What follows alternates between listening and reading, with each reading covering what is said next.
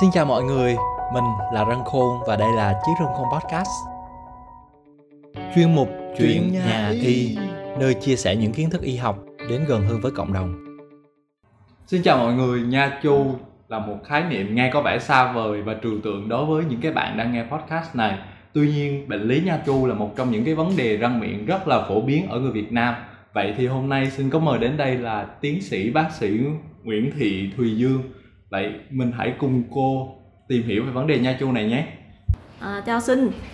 à, cô là Nguyễn Thị Thùy Dương, hiện tại làm là giảng viên của phân môn nha chu khoa răng hàm mặt trường Đại học Y Dược Huế. À, cô đã ra trường vào năm 2010 tại um, khoa răng hàm mặt trường Đại học Y Dược Huế và sau đó lại tiếp tục làm giảng viên tại khoa. À, trong thời gian công tác ở tại khoa thì cô có 6 năm học thạc sĩ và tiến sĩ tại trường Đại học Quốc gia Trong Búc, Hàn Quốc. Trước khi mình đi vào vấn đề nha chu thì cô có thể định nghĩa tí xíu nha chu là gì được không cô? khái niệm nha chu thì đúng là nhiều người sẽ có mơ hồ và không hình dung được vì nó hơi khác nó không có quen thuộc giống như khái niệm về răng. Thì nha chu nó là một cái từ hạng việt thì giống như em biết nha là có nghĩa là răng đúng không? À, chu nó trong từ chu vi có nghĩa là xung quanh nghĩa là những cái mô mà nó nằm ở xung quanh của răng thì gọi là nha chu. Những cái mô đó thì rõ ràng nhất mà chúng ta thấy trong miệng đó là cái mô nữ này ngoài ra thì còn có ba cái loại mô khác à,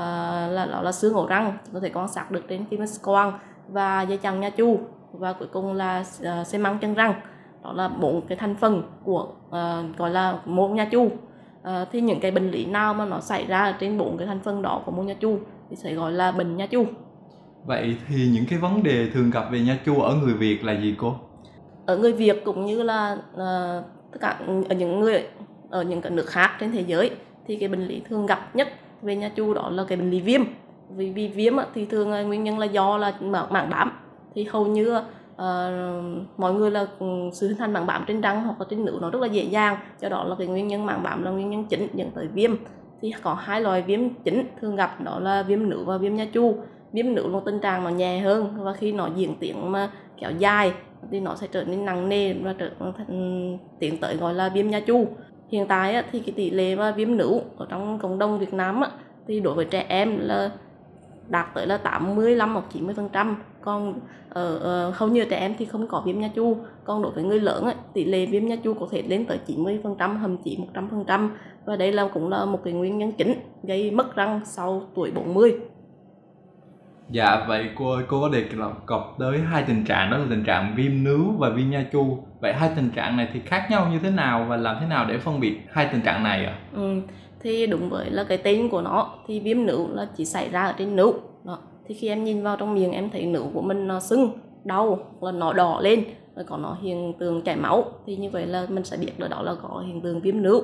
à, còn khi mà cái viêm nó lan sâu xuống phía dưới nó tác động vào cái uh, các mô khác như là uh, xương ổ răng dây chằng nha chu thì gọi là viêm nha chu. Uh, viêm nữ thì sau khi chúng ta mà loại bỏ cái nguyên nhân của nó thì nó có thể quay lại tình trạng nữ bình thường khỏe mạnh uh, và nó có thể gặp ở tất cả mọi lứa tuổi. Trong khi đó thì viêm nha chu thì uh, sau khi chúng ta loại bỏ nguyên nhân thì cái quá trình phá hủy nó chỉ dừng lại chứ nó không có từ phục hồi lại được nghĩa là cái môn nha chu em không thể quay trở lại tình trạng khỏe mạnh nó chỉ không có nặng nề thêm um, thôi à, và cái viêm nha chu á, thì nó thường gặp ở cái người trưởng thành bởi vì nó cần một quá trình diễn tiến uh, kéo dài uh, để đạt được tình trạng viêm nha chu nên là nó thường gặp ở người trưởng thành hơn là gặp ở trẻ em Vậy thì với những cái vấn đề nha chu đó thì nó sẽ ảnh hưởng như thế nào đến chức năng và thẩm mỹ hả cô?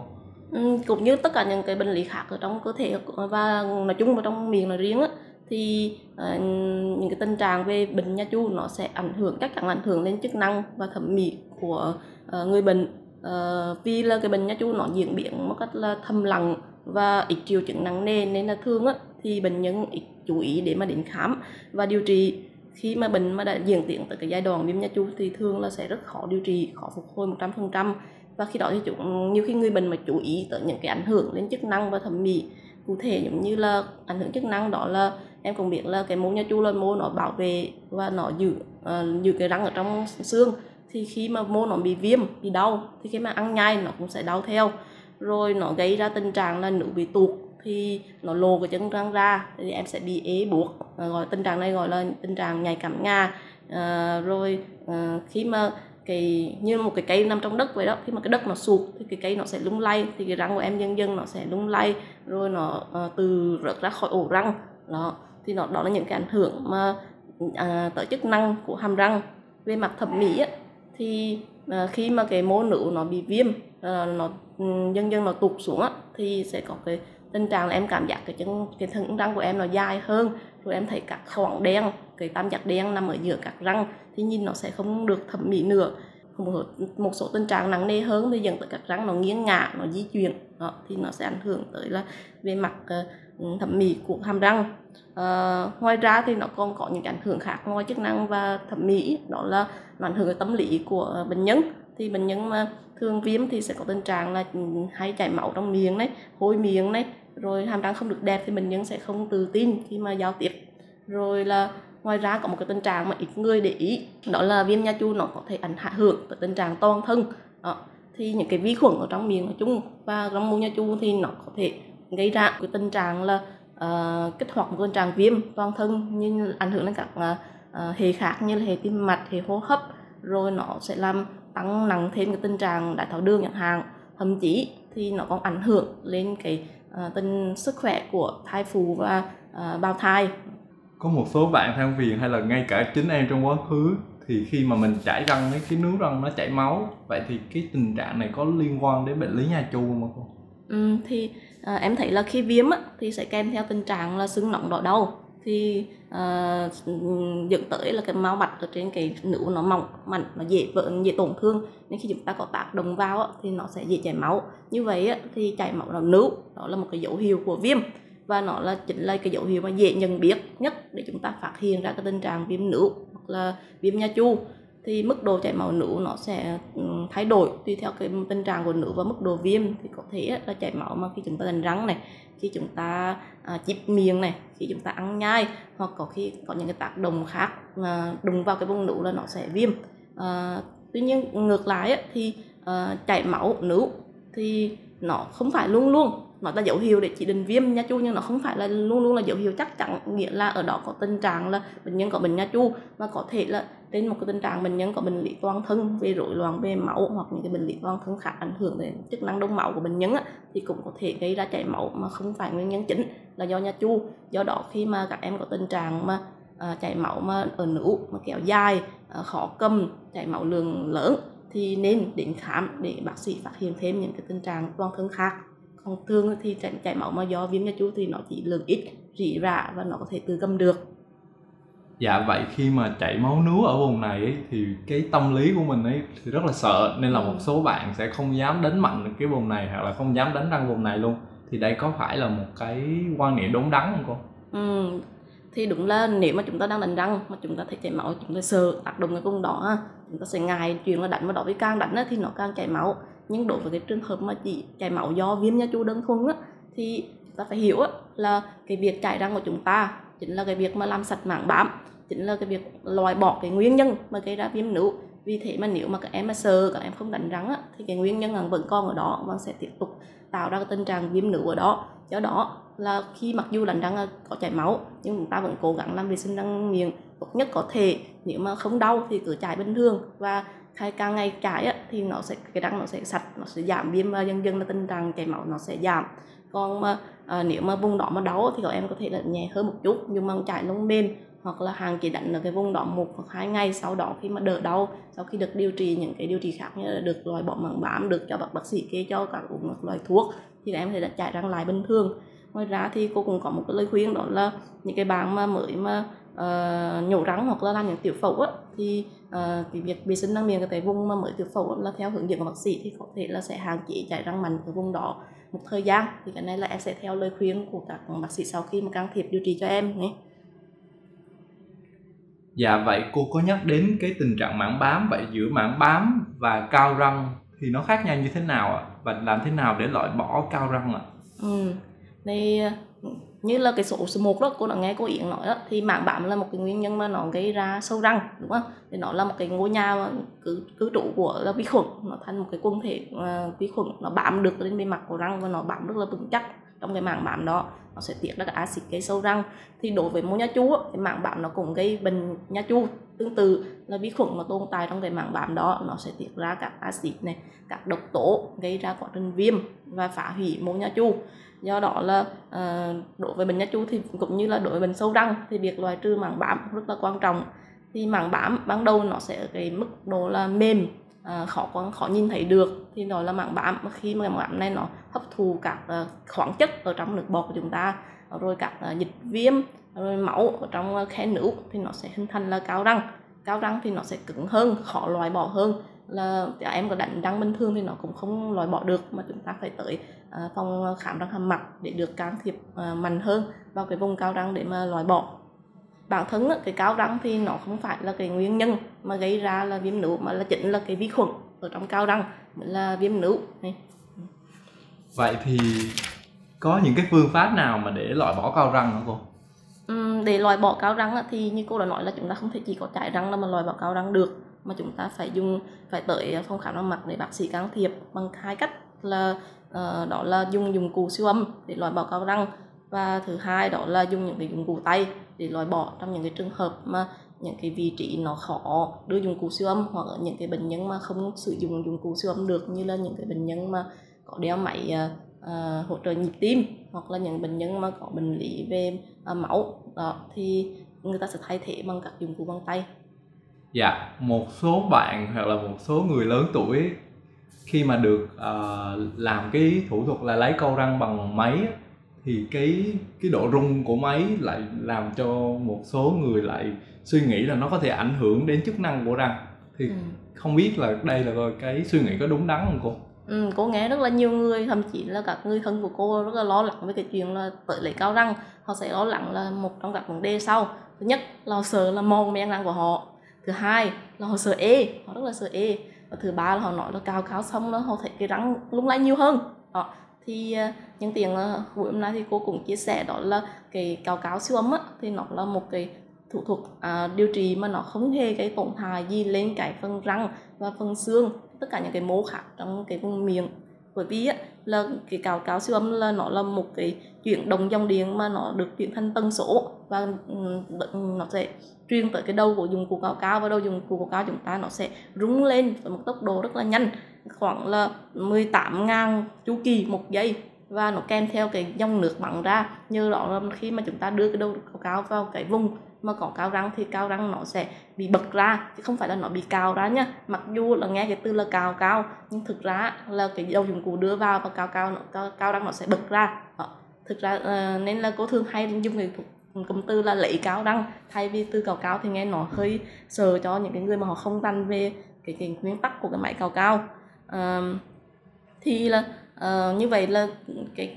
máy cọc lấy cao su lắm á, thì nó hoàn toàn là không gây mài mòn răng hoặc là làm cắt mô răng. Hơn nữa em cũng biết là cái miếng răng nó rất là cứng nó là cái mô mà cứng nhất trong cơ thể nó không dễ gì mà chúng ta có thể làm tổn hại cái mô đó được ngoài trừ khi mà dùng cái mũi khoan với tốc độ cao mà khoan vào thôi. À nên chúng ta có thể yên tâm là dùng cụ siêu âm là không làm mòn mô răng. Đó. ngoài ra thì một số bệnh nhân người mà lớn tuổi á, thì cao lượng cao răng của họ nhiều á, thì nó sẽ bao bọc vào cái chân răng của họ. Rồi là um, nó sẽ làm cái chân răng nó có có có cảm giác là nó cứng chắc ở trong xương. Nhưng thực ra là do là cái cao răng nó bám quá nhiều và quá chặt nên chúng ta loại bỏ cái phần cao răng đó đi. Thứ nhất là làm uh, lộ ra cái bề mặt chân răng thì cái bề mặt chân răng đó có thể tiếp xúc với môi trường miệng gây ế buộc uh, cho bệnh nhân sau khi lấy cao. Thứ hai thì khi mà lấy cao răng thì có thể cái răng đó nó uh, cái phần bám dính còn lại trong xương của răng đó nó lộ ra thì nó còn ít là bệnh nhân cảm giác là nó lung lay nhiều hơn.